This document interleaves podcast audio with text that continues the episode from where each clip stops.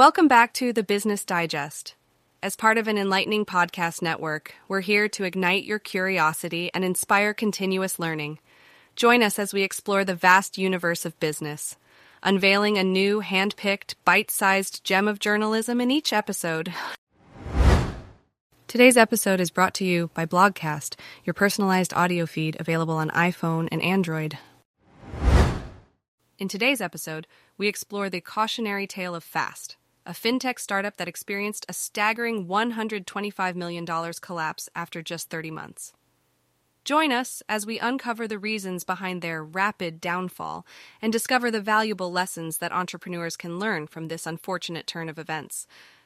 From reckless spending to poor decision making, Fast's story serves as a stark reminder of the importance of strategic planning and financial prudence in the business world. Let's dive in. The $125 million collapse of Fast. What happened and what entrepreneurs can learn. The fintech burned through millions before checking out after 30 months. Written by Stephen Moore.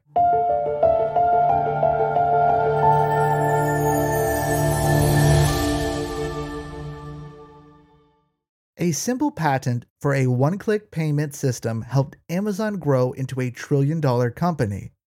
For a time, they were the only company that could make online shopping so easy, and the frictionless payments helped the company scoop up over 40% of the US commerce market.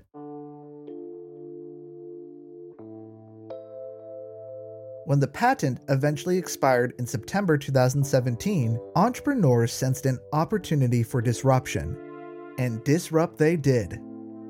Shopify built its own payment system for users of its e commerce network. Giants like Apple and Google developed their own one click payment systems, which are proving successful on mobile devices.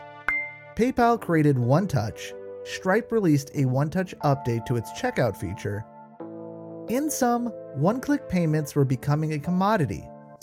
Yet, it did little to deter the world of scrappy startups. The biggest splash was made by Bolt, valued at an eye watering $11 billion as of early this year.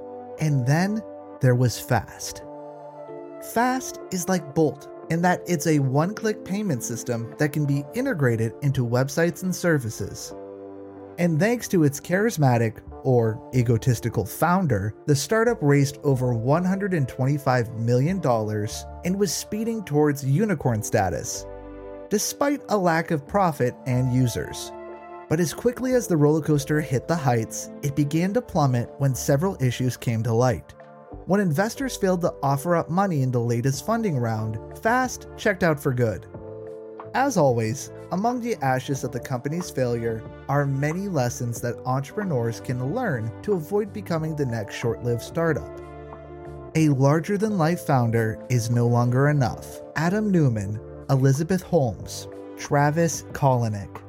Time after time, founders with huge personalities and unbreakable egos have blitzed through an industry, sucking up VC money left and right on nothing more than their charisma and ability to sell a dream. Then, slowly but surely, the real effects and damage of their ego trip feed out in the world. Private jets, lavish spending, lack of care for the product, service, or employees' well being, etc. Fast was no different. As the company began to struggle financially, the CEO, Domm Holland, often skipped important meetings to go skydiving. It has recently been revealed that Holland had agreed to pay the Chainsmokers $1 million despite earning less than that in revenue. In the end, he was all personality, all show, no product. A big personality coupled with storytelling skills might get you in the door, but now that investors have seen the consequences of relying on these skills alone, you will have to deliver the fundamentals, growth, and revenue soon enough. Differentiate or die. Bolt and Fast were almost identical, with the main separator being an unproven claim by Holland that their system was more modern and easier to use than the competition. But both had 10 million users and a valuation of $11 billion. It was also making money. It was leaps and bounds ahead of Fast, and the data showed it. To justify its presence and convince brands and services to drop Bolt, Fast needed to define a true USP. It failed. As a result, investors realized they'd be throwing money at a losing cause. When you're fighting a congested market, especially one filled with big players, you need to separate yourself from the crowd. If your product is similar to your competitors, you need to define why you're going to be better at executing than they are. It can't just be the people, or just simply saying you're better. Think about what skills you have that they don't, or what advantages you hold. If you can't define these, trouble lies ahead.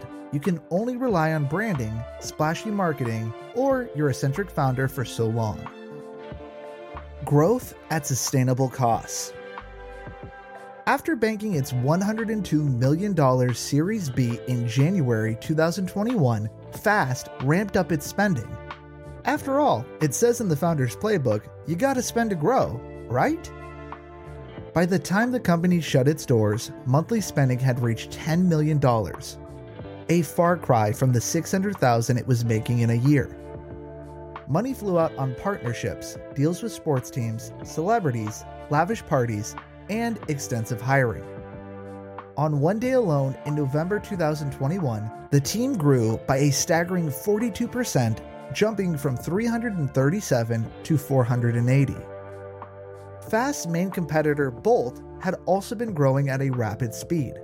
But rather than focus solely on its main service, it had been expanding into fraud protection and other financial services becoming a hybrid payments and software company, and more importantly, increasing its bottom line. The move allowed for sustainable expansion, more revenue generating opportunities, and differentiated the service from rivals. When spending gets reckless, the only way to keep the lights on is aggressive growth strategies, seeking more and more funding or improving the business model. The first two will always leave you at risk of falling off the cliff edge the easy money train is slowing. 2021 was a record year for venture capital investment, and Fast was one of the many beneficiaries of easily accessible money.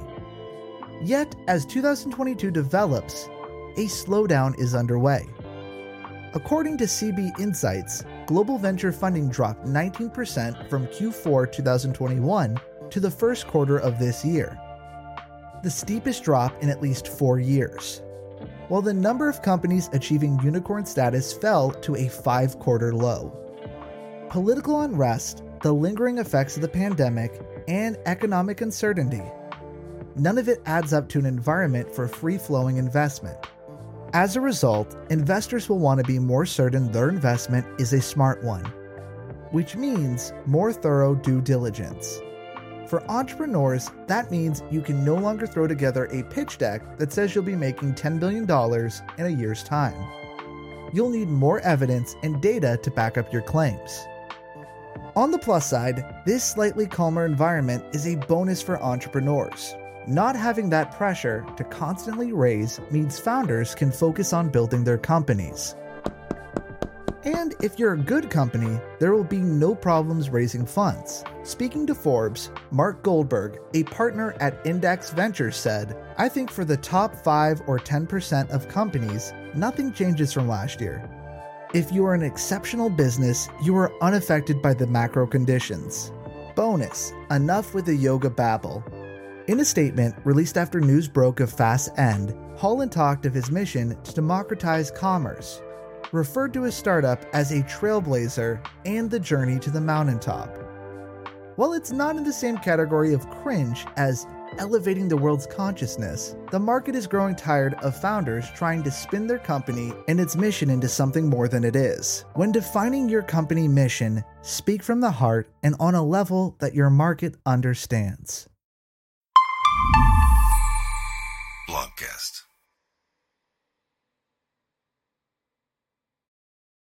If you enjoyed this, you may also like our other podcasts The Psychology Digest, The Technology Digest, The Self Improvement Digest, and Daily Business News. Stay curious, stay inspired, and thanks for listening.